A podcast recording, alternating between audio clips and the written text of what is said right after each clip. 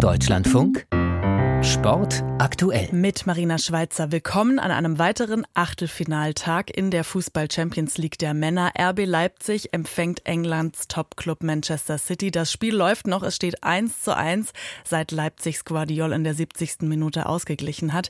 Wir gehen jetzt live in die Schlussphase nach Leipzig zu Florian Eib aber nicht mehr ran. Josko Guardiol trottet da noch der Verteidiger in Richtung Mittellinie. Es hat unglaublich viel Kraft gekostet, dieses Spiel in der ersten Halbzeit. Da hat die Passmaschine Manchester City gezeigt, wie man den Gegner laufen lässt. In der zweiten Halbzeit Leipzig dann weiter vorne stehend und sie konnten sich Stück für Stück in den Kopf des Gegners reinarbeiten.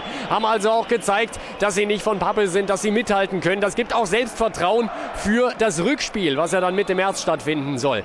Der Schiedsrichter hat schon auf die Uhr geblickt. Zwei Minuten Nachspielzeit gab gab es, das ist extrem wenig in der Champions League. Das zeigt einfach, es gab ganz wenig Unterbrechung. Tatsächlich eine einzige gelbe Karte, faire Partie, aber vor allem lief das Bällchen und lief und lief und lief und lief. Und jetzt gibt es tatsächlich nochmal einen Eckball für Manchester City von der rechten Seite die möglicherweise letzte Situation. Jetzt die große Aufgabe für die Leipziger, nochmal alle Konzentration zusammenzufassen und sich hier nicht um einen verdienten Punkt zu bringen.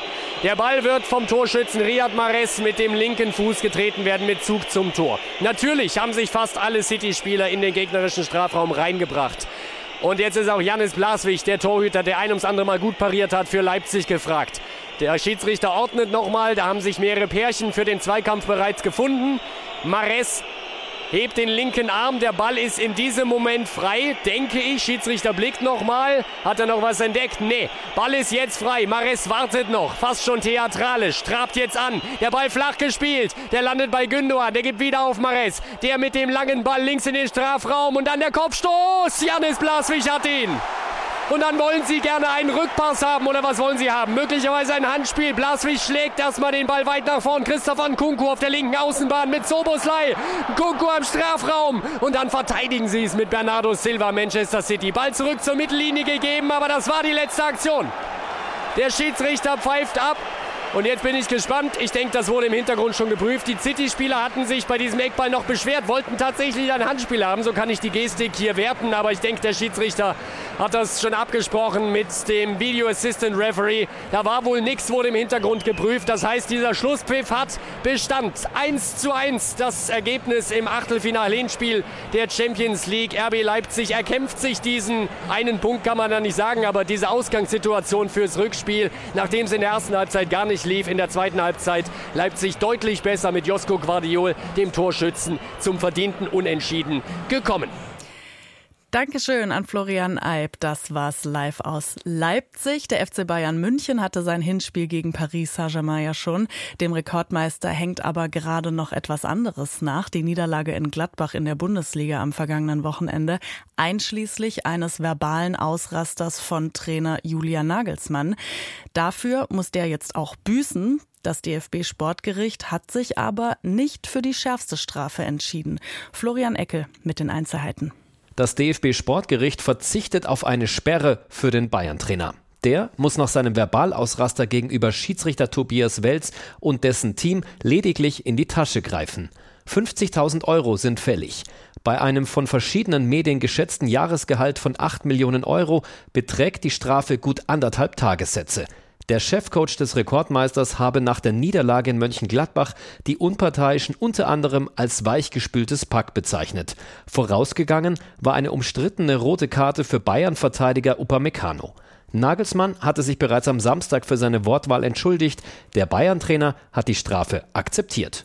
Die alpine Ski-WM ist gerade vorbei. Jetzt geht es für die nordischen Disziplinen mit ihrer Weltmeisterschaft los. Im slowenischen Planica steht morgen das Einzelspringen von der Normalschanze für die Frauen an. Und die deutsche Top-Skispringerin Katharina Althaus hat heute in der Qualifikation gezeigt, dass mit ihr zu rechnen ist. Thorsten vom Wege berichtet. Souverän sind die vier deutschen Skispringerinnen durch die Qualifikation auf der kleinen Schanze gesegelt. Hinter Siegerin Anna Odine Ström aus Norwegen kam Katharina Althaus auf Platz zwei und unterstrich mit blitzsauber gestandenen 98,5 Metern ihre Medaillenambitionen.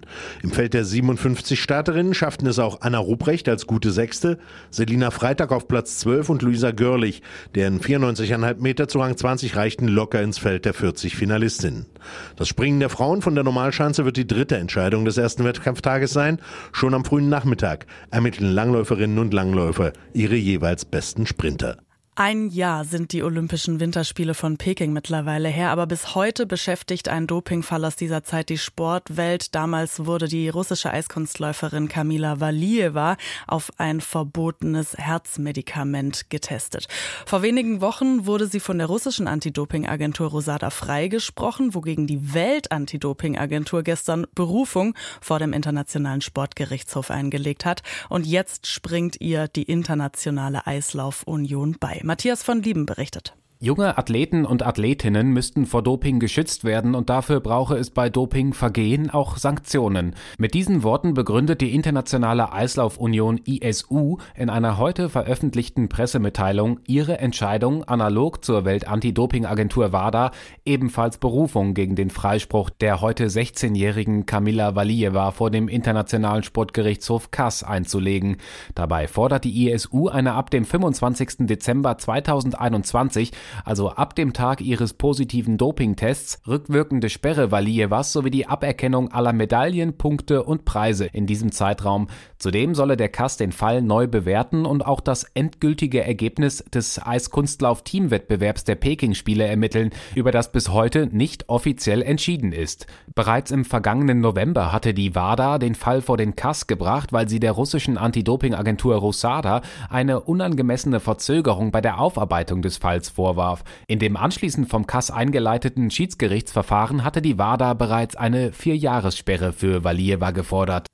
Der deutsche Handballmeister SC Magdeburg hat den direkten Sprung ins Viertelfinale der Champions League ganz dicht vor Augen. Er siegte gerade bei RK Zagreb mit 31 zu 25 und auch Rekordmeister THW Kiel fährt einen deutlichen Sieg ein gegen den slowenischen Meister Celje von diesem 39 zu 27 Finn Ole Martins. Eine Halbzeit konnten die Gäste aus Slowenien mithalten, dann drehte der THW Kiel auf. Mit Tempo, Effektivität und mehr Wucht vor dem Tor zogen die Kieler im letzten Heimspiel der Champions League Gruppenphase davon. Besondere Spiellust versprühte Magnus Landin, der neunmal aufs Tor warf und neunmal traf. Sein Bruder Niklas Landin im Tor war mit 18 Paraden ebenfalls ein entscheidender Faktor gegen einen uninspirierten Gegner. Damit steht der THW Kiel weiterhin auf Rang 4 der Tabelle. Für die Playoffs war er bereits im Vorfeld qualifiziert. Nun geht es am 1. März im letzten Vorrundenspiel zum norwegischen Club Elverum. Und jetzt schauen wir noch einmal kurz auf den Fußball-Europapokal voraus. Bayer Leverkusen ist morgen zu Gast bei AS Monaco und auf Union Berlin wartet das vielleicht größte Heimspiel seiner Geschichte. Ajax Amsterdam kommt an die alte Försterei. Simon Wenzel. Union Berlin ist jetzt sogar schon Favorit gegen Ajax Amsterdam. Soweit ist es gekommen. Das jedenfalls sagen die Quoten der deutschen Wettanbieter. Sieg Union ist auch im Europapokal längst kein Risiko mehr. Dafür hat nicht zuletzt die starke Leistung im Hinspiel gesorgt, die auch Unionstrainer Urs Fischer als Messlatte festlegt. Ist klar, dass wir äh, die Leistung äh, aus äh, Amsterdam bestätigen müssen. Ich glaube, das wird eine Voraussetzung sein und dann musst du wahrscheinlich noch ein bisschen was drauflegen. Ha? Man kann es schon erahnen, Fischer hält nicht viel von der Favoritenrolle, die seinem Team zugeschrieben wird. Also gut, das mit den Buchmachern, die interessieren mich jetzt wirklich nicht so. Ha? Zumal die Chancen im Nachbarland wohl ohnehin anders bewertet werden.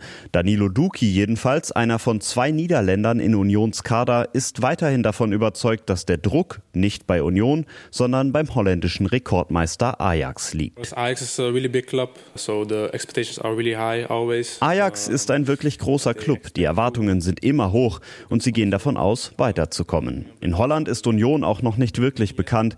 Dort wird also mit einem Ajax-Sieg gerechnet. Sie haben viel Druck und das kann eine Chance für uns sein.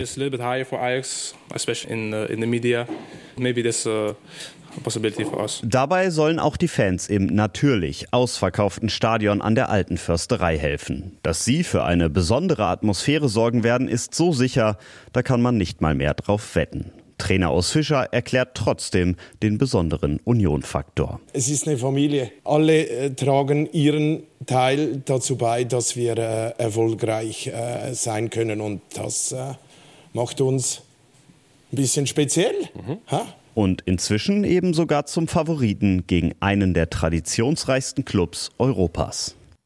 Ein frisches Ergebnis von heute Abend reiche ich noch nach. Im zweiten Achtelfinale in der Fußball Champions League hat Inter Mailand mit 1 zu 0 gegen den FC Porto gewonnen. Und das war's mit Sport aktuell. An diesem Mittwoch am Mikrofon war Marina Schweizer. Ich wünsche Ihnen jetzt noch einen guten Abend. Tschüss.